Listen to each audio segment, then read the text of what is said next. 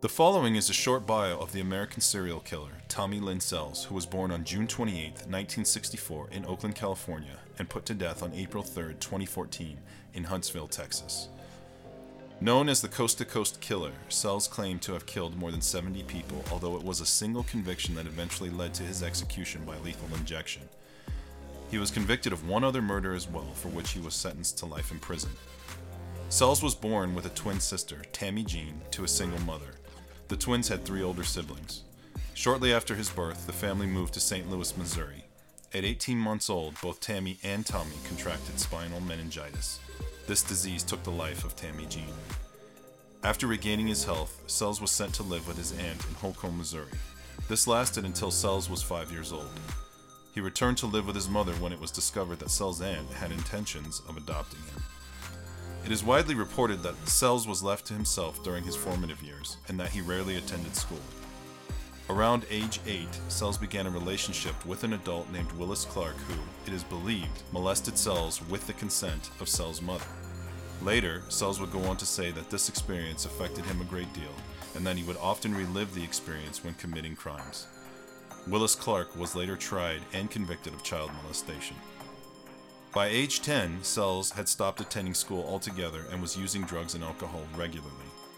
His erratic behavior began to distress his mother, who eventually abandoned him, taking his siblings and leaving Sells with no way to contact her when he was in his early teens. Sells became a transient and, according to him, began his murder spree by killing his first victim at age 15. This, he claimed, was of a man he happened across who was in the process of sexually abusing a young boy. He stated that he killed the man in a fit of rage. During this time, Sells was never caught for murder, but was arrested, tried, and convicted on multiple other charges such as felony theft, malicious wounding, public intoxication, and grand theft auto. Sells was married briefly and diagnosed with a myriad of mental health issues while serving time for these crimes. He was released from prison in 1997. He moved in with his wife, Nora Price, for a short time, but left her to again travel across the country. It has been reported by the Texas Rangers that Sells was directly responsible for the murder of at least 22 people, with the belief that there were many, many more victims that could not be verified. Sells' final murder was committed on December 31, 1999, when 10 year old Krystal Surles awoke to Sells in the act of sexually assaulting and killing her friend, 13 year old Kaylene Harris. Sells then attacked Krystal Surles, cutting her windpipe and carotid artery. Krystal Surles played dead by laying on the floor in a pool of blood until Sells left the scene, after which she was able to summon help by running more than a quarter of a mile to a neighbor's house. Sells was later apprehended by police based on a sketch created from details provided by Krystal Surles. Krystal Surles later identified Sells as her attacker and the one who brutally murdered her friend, Kaylene Harris. On September 18, 2000, Sells was convicted of capital murder and sentenced to death. When asked if he wanted to make a final statement before his execution, Sells simply replied, No. This episode is about psychopaths. Are you ready to talk about psychopaths? I know I am.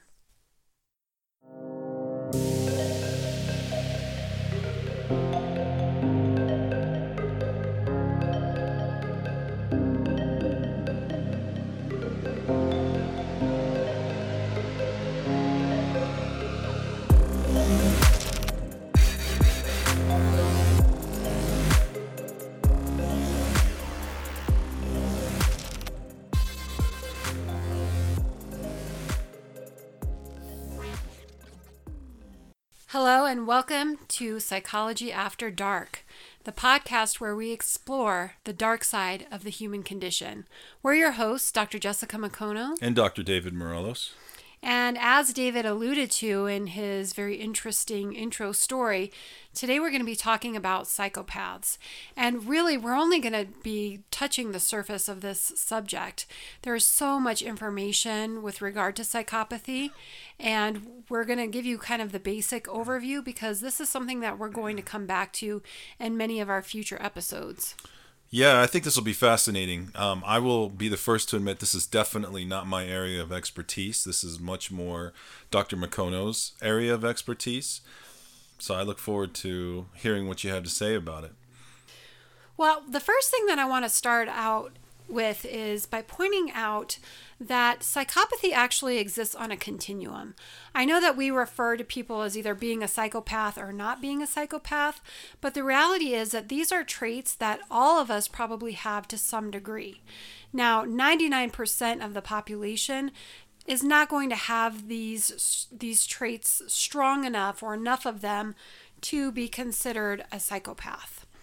And so I kind of think of it this way we all have a little psychopath in us. Interesting. Yes, but we're able to kind of control that. So for me, I notice that my little psychopath tends to emerge in traffic. In this town lately, definitely. And I feel like that's the case for a lot of people. They'll be driving and there's really no thought to anybody else, nobody else's empathy. We do like aggressive things or say aggressive things that we wouldn't normally do if we were face to face with a person. I would agree with that. So, so that's kind of the first thing to keep in mind. So, as we go through these traits uh, of psychopathy, if you're finding that some of them apply to you, don't freak out. That's normal. Again, 99% of the population is not going to have enough of these traits or have them to such an extreme that it would qualify for a diagnosis of psychopathy. So I just said diagnosis of psychopathy, and that's a little bit misleading because in the United States, we use a book, mental health providers use a book called the Diagnostic and Statistical Manual of Mental Disorders, and we're currently in the fifth edition of this book. We call it the DSM for short. And basically, what it is, it's the mental health Bible. It contains all of the mental health diagnoses that we use in this country. And if you look through the DSM, you're not going to find psychopathy as a diagnosis anywhere. What we have, probably the closest diagnosis that we have, is what's called antisocial personality disorder. And there are actually 10 different personality disorders listed in the DSM, antisocial just being one of those. And before I talk about what personality disorders are, I want to talk a little bit about what the term antisocial means. In our society, I think that this term gets misused all of the time. Typically, in popular culture, when somebody talks about being antisocial, what they're really meaning is that they're shy or maybe they don't really like socializing or they're more introverted. And that's not at all what this term means in the mental health field. So, when we talk about being antisocial with regard to a mental health disorder, what that means is that the person really has no regard for the feelings or rights of other people. So let's talk a little bit about what personality disorders are. So the DSM says that personality disorders are, endur- are an enduring pattern of inner experience and behavior that deviates markedly from the expectations of the individual's culture, is pervasive and inflexible, has an onset in adolescence or early adulthood, is stable over time, and leads to distress or impairment. So, antisocial personality disorder means that it is this pervasive disregard for the rights and feelings of others and a disregard for society's rules. I really like the example that you've used in the past that I still use to this day, which is explaining a personality disorder is like having a roadmap to one particular city. Let's say I'm from Denver and I have a roadmap of Denver that I use all the time. Mm-hmm. But now I'm in Los Angeles and I'm going to insist that this roadmap of Denver is going to get me around Los Angeles. Right. That's that's a really good way to think about personality disorders. They're just very inflexible. The person is insisting on doing things a particular way. And they're not mental illnesses like some of the other mental health disorders that we've talked about. So, we talked last episode about uh, schizophrenia or um, delusional disorder. So, personality disorders are not like that. They're not like depression. They're not like anxiety. They're not like post traumatic stress disorder. They're more kind of an organ, a way that we organize ourselves and our view of the world and how we look at other people and interact with other people. So, generally speaking, we could say that there isn't a biological basis to a personality disorder the way there is to a mental health issue. Well, not exactly. So, as we're doing more research, we're finding that for some of the personality disorders, there does seem to be a biological component. Mm, fascinating. But the idea is that the behavior that accompanies a personality disorder is volitional in nature, meaning that the person could choose to act differently, they just aren't very likely to do so. So, antisocial personality disorder, like I said, is probably the closest diagnosis that we have available to us in the United States in the DSM.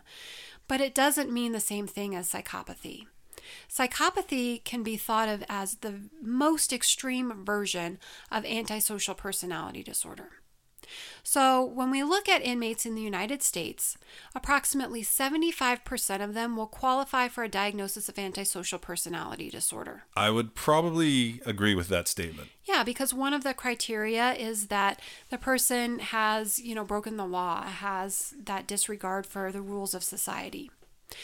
But when we're looking at psychopathy, only 10 to 20% of in, the inmate population will qualify for a diagnosis of psychopathy.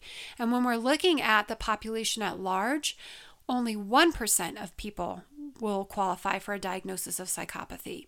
And that's not just in the United States, that's in every culture in the world. So we're finding the same base rate for psychopathy that we saw for schizophrenia. So this is elemental to human nature, it sounds like. It sure seems that way. But one thing I want to point out so, like I said, not all criminals are psychopaths. And even when we're looking at the most violent criminals, only approximately one third of them are psychopaths. Also, many psychopaths don't commit crimes. They may find other kind of less illegal ways of managing their psychopathy. And so there are certain professions where we see higher concentrations of psychopaths. And do you have a guess on what the number one profession might be, David? Oh, do I want to know? Any guess? I, off the top of my head, I would probably say business? Something to do with business? Yes you're right. So they say that the highest concentration of psychopaths that are not criminals are ceos of companies. Ah. So kind of interesting. So again not every psychopath is a criminal. Not every criminal is a psychopath. And overall it's it's a pretty rare concept. The other thing is that not all psychopaths engage in murder I think that that's something that the media portrays is that psychopaths are mass murderers, serial killers, and that we're all in grave danger of being murdered by a psychopath. Well, I think that's definitely the what what mainstream culture is fascinated with currently in terms of psychopathy. Right. But the reality is that we're all far, far more likely to be conned or swindled by a psychopath than we are to be murdered by a psychopath. Mm, that makes sense. So let's talk a little bit about where this idea or where this concept or, or label has come from. So, Hervey Cleckley in 1941 wrote a book called The Mask of Sanity, and we'll have a link to that book on our website. You can read it for free online. And he talked about kind of the modern idea of psychopathic traits. But when we think about psychopathy currently, the name to know is Dr. Robert Hare. He is a psychologist out of Canada, and he's spent the last several decades looking at psychopaths, researching them, and working with them in the prison system in Canada.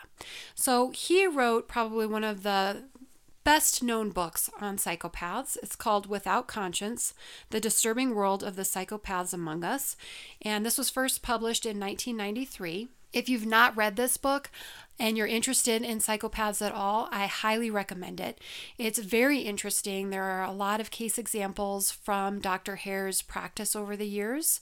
He includes a lot of the research on psychopathy, and then it goes over all of the characteristics that make up a psychopath. The other thing to know about Dr. Hare is that he developed the most commonly used instrument for diagnosing psychopathy, and it's called the Psychopathy Checklist Revised, and we're currently in the second edition of that assessment. So, and he talks about that in his book as well.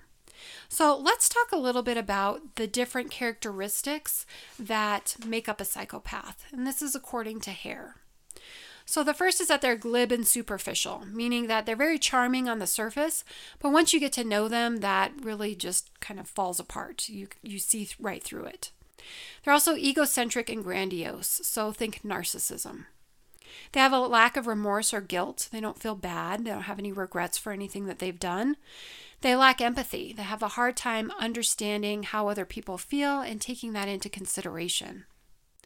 They tend to be deceitful and manipulative. And in fact, psychopaths like to lie just to lie, not even to get anything. It's called duping delight, and they will do that just to see if they can get one over on a person. They have shallow emotions, meaning that they don't really feel things very deeply. They may be able to kind of act like they're experiencing something, kind of fake it, but it doesn't go very deep. They tend to be very impulsive. They have poor behavioral controls, so they kind of act on whatever they feel like doing. They have a need for excitement, so they tend to be adrenaline junkies. They lack responsibility, so you'll find that they often have been fired or quit several jobs. They don't have other jobs lined up. They may move frequently, have lots of um, romantic relationship. You know, they don't pay their bills, things of that sort. They have early behavioral problems. And when we're talking about psychopaths, there's some research to suggest that they start displaying behavioral problems even in early childhood. Right. And then adult antisocial behavior. And again, that's talking about that disregard for other people and for the rules of society. So, what people always ask me, what my students always ask me is, well, where does this come from? And so, like most things in psychology, we're finding that psychopathy comes from a combination of nature, which is our biology, our genetics, and nurture, which is our environment. So, there was actually a very interesting study at King's College in London in 2015. And what they did is they looked at the brains of violent criminals. Some of the violent criminals were not psychopaths, some were psychopaths. And then they compared these brains to the brains of normal people, so people who are not psychopaths and who had never engaged in criminal behavior. So they looked at all three groups in an MRI machine, and what they found was very interesting. So they found that the psychopaths' brains were different not just from the normal people's brains, but also from the brains of the violent criminals who were not psychopaths.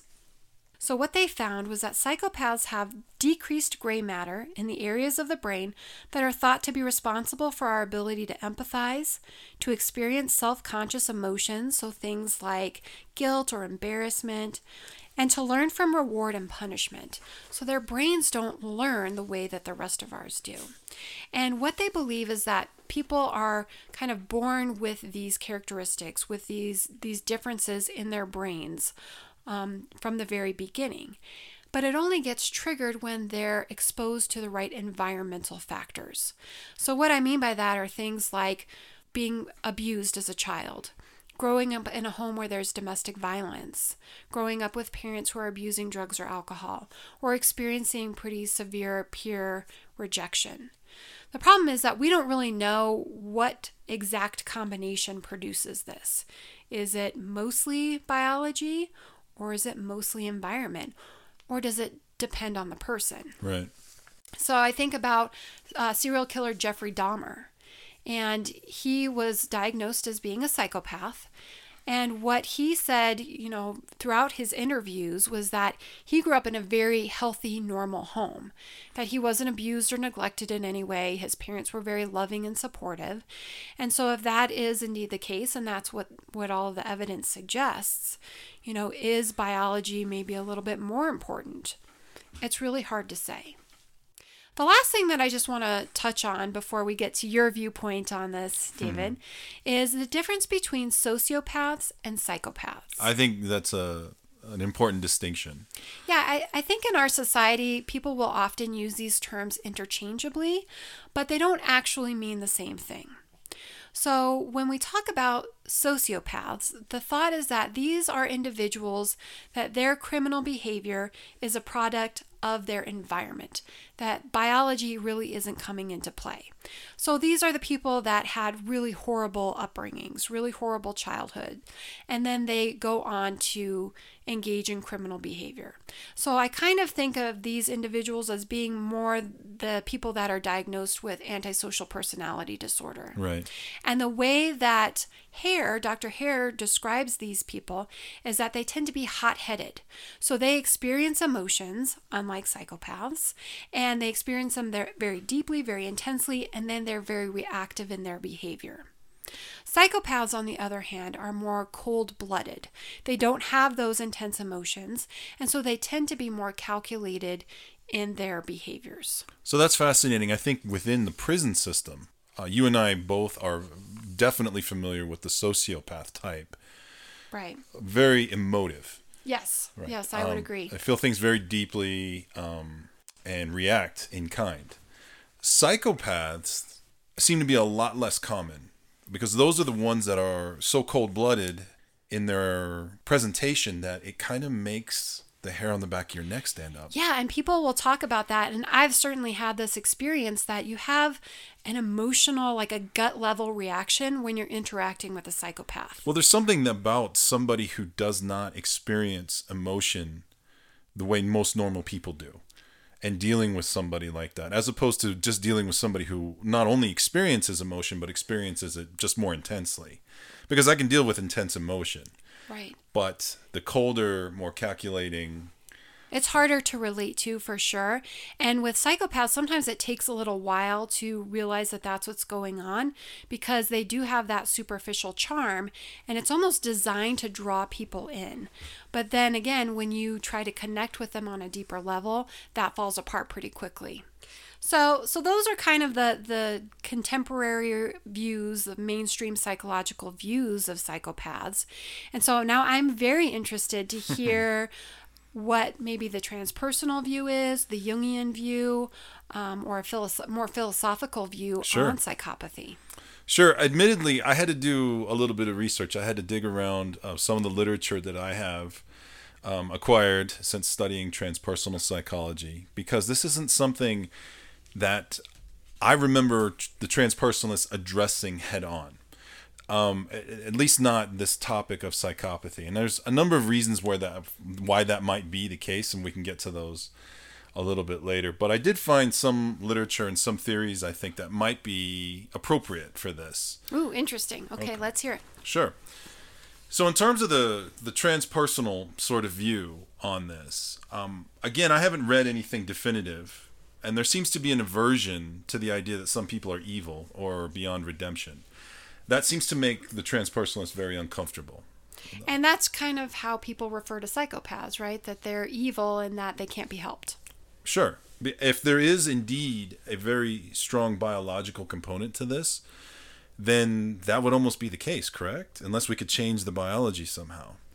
Well, and I, I think that there's no cure for psychopathy by any means.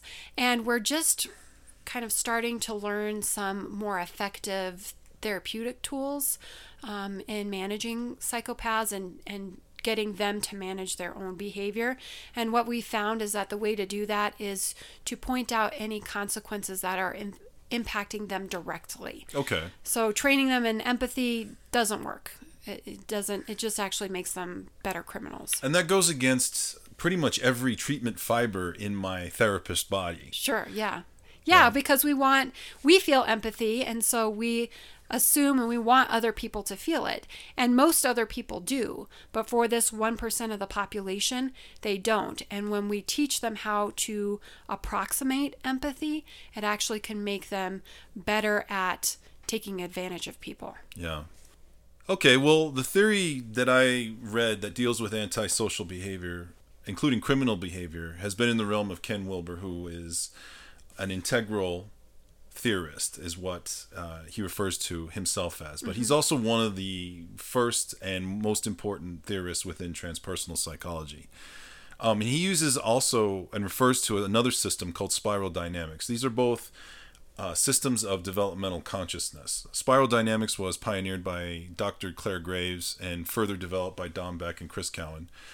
And this is a kind of evolutionary consciousness. Um, in other words, a relatively healthy person will pass through different levels of consciousness at different times in their lives. We've seen this before. Um, Piaget, Kohlberg, Carol mm-hmm. Gilligan. There are other theorists who who use this sort of idea. Um, Ken Wilber likes to say the transcend and include. What that basically means is that as we move through life, we go through one state of consciousness, we transcend that state of consciousness as we learn new things and grow and uh, but are still including that level of consciousness in other words it never really goes away it just okay. becomes more dormant as the ego persona sort of manifests this new level of consciousness. So as it develops, okay. As it develops, sure. So this process continues throughout a human uh, person's life. Development or growth along these lines is most succinctly defined as a decrease in egocentrism, or the ability to extend compassion to greater and greater spheres of existence. This means that one is able to think past himself to his family, then to his community, then to all humans, then to all living beings, then to non sentient beings such as plant life, the environment, etc. Mm-hmm. And so we have these greater and greater spheres of compassion and declining egocentrism. Okay. This is what is typically referred to as growth along this sort of evolutionary consciousness model. So, when you say egocentrism, you mean that they're focusing less on themselves and their own needs? Correct. Okay. Correct.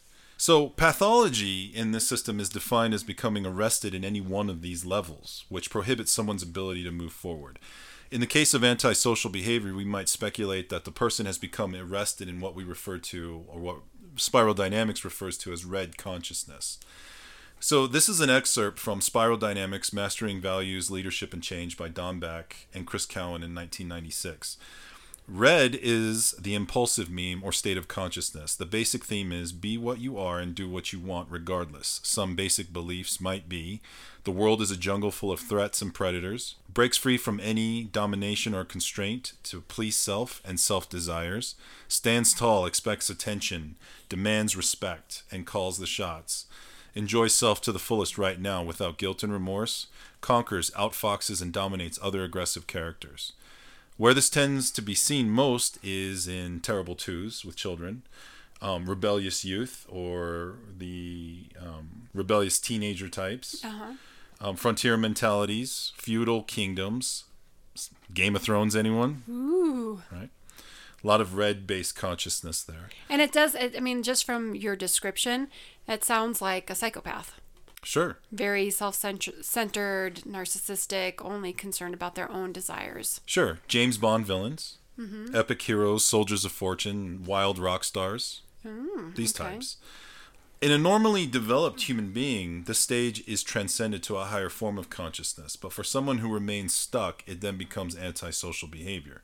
This obviously speaks more to sociopath types than I think psychopath types, which, as you mentioned, most likely have a biological component as well. So this doesn't this model doesn't really account for that biological for those brain differences. Correct. Okay. So according to Don Beck and Chris Cowan and theorist Ken Wilber, what would need to happen here is that the person would need to address whatever arrested them in this stage of consciousness, which for most people would be some form of unaddressed or untreated trauma.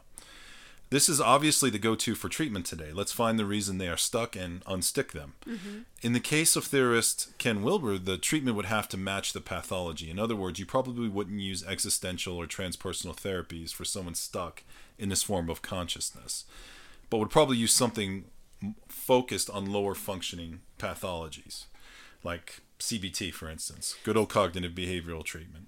Yeah, and I think for those of you who aren't familiar with it, cognitive behavioral treatment is where we are focusing on a person's self talk, their thoughts, and um, helping them to make changes in their, their thinking so that it is more reflective of reality and thereby reduces distress. Correct. Very okay. direct, very concrete. Insurance yeah. companies love it because there's a beginning and an end. Right, right. Doesn't go on forever like some some forms of psychoanalysis might. Okay. So this is really I think the leading theory in terms of how to describe antisocial personalities within the transpersonal realm. There is also some other things. Um, but before I get to that, I would like to put this out to any transpersonalists who might be listening. I would love to hear any about any literature or any theories that you've come across that deals directly with psychopathy. I think that would be fascinating. Um, so I'll put that out to my alma mater, Sofia University, out in Palo Alto or any other schools that are focused on the transpersonal. I also did some looking at Jung and the number of dark archetypes that uh, Jung wrote about, which can in effect possess somebody or take them over and torture them, so to speak. So, can you just explain real, real briefly what is an archetype? So that might actually be a whole nother show, right? But basically, an archetype is an idea or something that is um, that spans culture, Yeah, it's like so it's like um it's almost like a myth or something that we find in every single culture, right? Well, Or uh, a symbol that we find in every culture. across cultures, we have a number of stories that seem to resonate within us. Um, the the most clear cut and the most probably one of the most well known is that of the hero's myth. And so this has become an archetype. This story of the hero and the hero's journey has become an archetype because every culture pretty much has this story in some shape or form. Okay. So that would be considered an archetype. Okay, that makes sense. So these are dark archetypes that are kind of present in in every culture. Correct. Okay. So th- the dark archetype that would uh, probably fit here the most is that of the shadow or the dark side of a human being. This is the side of us that we repress and generally do not acknowledge as part of our persona. This is the or the ego-driven part of ourself, the part that we show the rest of the world. The shadow is not that. Okay, it's the part that we hide. the part that we hide, right? Generally, we each have ways to keep our shadow from running the show. Some people manage their dark side in healthy ways, such as through therapy, exercise, contemplation, art, dance, martial arts, etc. Others wrestle their shadow in not so healthy ways, uh, such as dangerous sexual behavior, excessive alcohol and drug use, fighting, and other forms of antisocial behavior. In Jungian thought, a person's shadow needs to be expressed and honored from time to time to bleed off the pressure, so to speak. Cultural representations of this might include wild parties, such as Mardi Gras, Burning Man, Carnival, um, or simply just having fun at the bar. The this idea can be represented in the term that we use, blowing off steam. Okay, yeah. We're sort of honoring that side of ourselves and letting it come out and play a little bit, but in a very controlled way. Got it. Sure. And this can be seen as healthy. If, however, the shadow is not expressed in a controlled way, it becomes repressed and transforms into something more virulent. The ego persona assumes control while the shadow grows. If this goes on for too long, we see some kind of explosion of the shadow in a way that is highly unexpected. So, the lesson here would be honor and explore your shadow. Learn how to dance with it and manage it. If you don't, it will manage you. A psychopath then could be somebody who is possessed by their own shadow dimension. The shadow is running the show because they are not addressing some very fundamental issues in their life through much more healthy channels. This is arguably the idea behind the show Dexter, the psychopath who learns to channel his shadow by only killing bad people. Yeah, I love Dexter. Sure. Granted, still not the best example because he still kills people. Right, yeah, that's not exactly managing your shadow if you're still killing people. Right. But here we have this idea that it can be at least directed and in the show, you know, theoretically towards something that could potentially, maybe, be good. Right, right, Right. Killing bad people instead. right. Okay. So I thought that was really interesting. Um, so there's another perspective on it. Um, the one that probably resonated with me the most, and the, uh, what transpersonalists really try to do is incorporate a lot of Eastern spiritual traditions as well. So in terms of what we would call Buddhist psychology, um, the Buddhist thought on this behavior or you know psychopathy manifested as violence towards other human beings is that violence is a manifestation of suffering. It takes a suffering individual to enact violence against another sentient being. In this idea then those who can kill with impunity actually probably suffer the most in this world I can see some basic truth to this idea. Psychopaths often lack the ability to truly connect with others due to their inability to understand human emotion as the rest of us do. This lack of connection, to me at least, can cause a great deal of suffering. While this suffering might not be outwardly noticeable in a psychopath, the term itself comes from Latin psyche, the mind or the soul, and pathos, which is to suffer. This idea was pretty profound to me. The first noble truth of the Buddha is that life is suffering. If this is the most basic part of our collective humanity, would it make sense to believe that those who cannot connect with their suffering in a genuinely human way probably suffer the most? We have ways to describe and deal with our suffering. Someone like a psychopath who is drowning in unconscious suffering does not. He can only act it out in an attempt to rid himself of it by passing it on to someone else. But this only works for a short while before the suffering consumes him again and the suffering perpetuates itself. And maybe that's sort of my final thoughts on that on for this episode. What service do people like this serve in our world? Is it to show us our collective darkness Is it to help us clearly identify our collective suffering? Or maybe to push us past our limits of compassion? If we can extend compassions to even people who are like this, you know, does it, it that's does a it challenge, challenge. us? Yeah, that is a challenge because, and, and, you do hear about it. I mean, you hear about victims' families, you know, especially if we're thinking about, you know, some of the bigger cases in the media, serial killers, and the victims' families who end up forgiving and, and, provide giving compassion to these individuals. Sure, absolutely. But I think that would be a hard sell for most people. It's very difficult when somebody wrongs you and hurts you and harms you on purpose to extend that compassion. Absolutely, and I, I I would never take anything away from the pain of somebody who's gone through that, who has lost somebody close to them because they were murdered or the uh, victim of a violent crime of some sort. There's there's no question about that. It is interesting though to see that there are some lessons that come out of experiences like that. Right that really force us to look at our own darkness, sort of challenge ourselves to be more compassionate, even to people who would not give us that same courtesy. Well, and I think, you know, given that psychopaths exist in every culture at around the same rate, there must be some reason. You know, there must be some purpose for them being here. And maybe maybe that is what the, the greater purpose is, exactly what you said. So, real quick, explain the little argument that we have, the little sticking point, which is the biological, the evolutionary theory for psychopathy. Yeah, that that's something that that's kind of my go-to. Like when there's something that continues to persist across culture, I wonder from an evolutionary perspective, what purpose is this serving? And so the theory on psychopaths, it's something called the brutality hypothesis. And basically what that means is that psychopaths exist because they will ensure the continuation of the human race. So imagine for a moment that there is some big disaster and there are very limited resources available to us. Now, the people who are not psychopaths, the people who have empathy, may try to do something like spread the resources around so that everybody can have a little bit and, and try to survive for a period of time.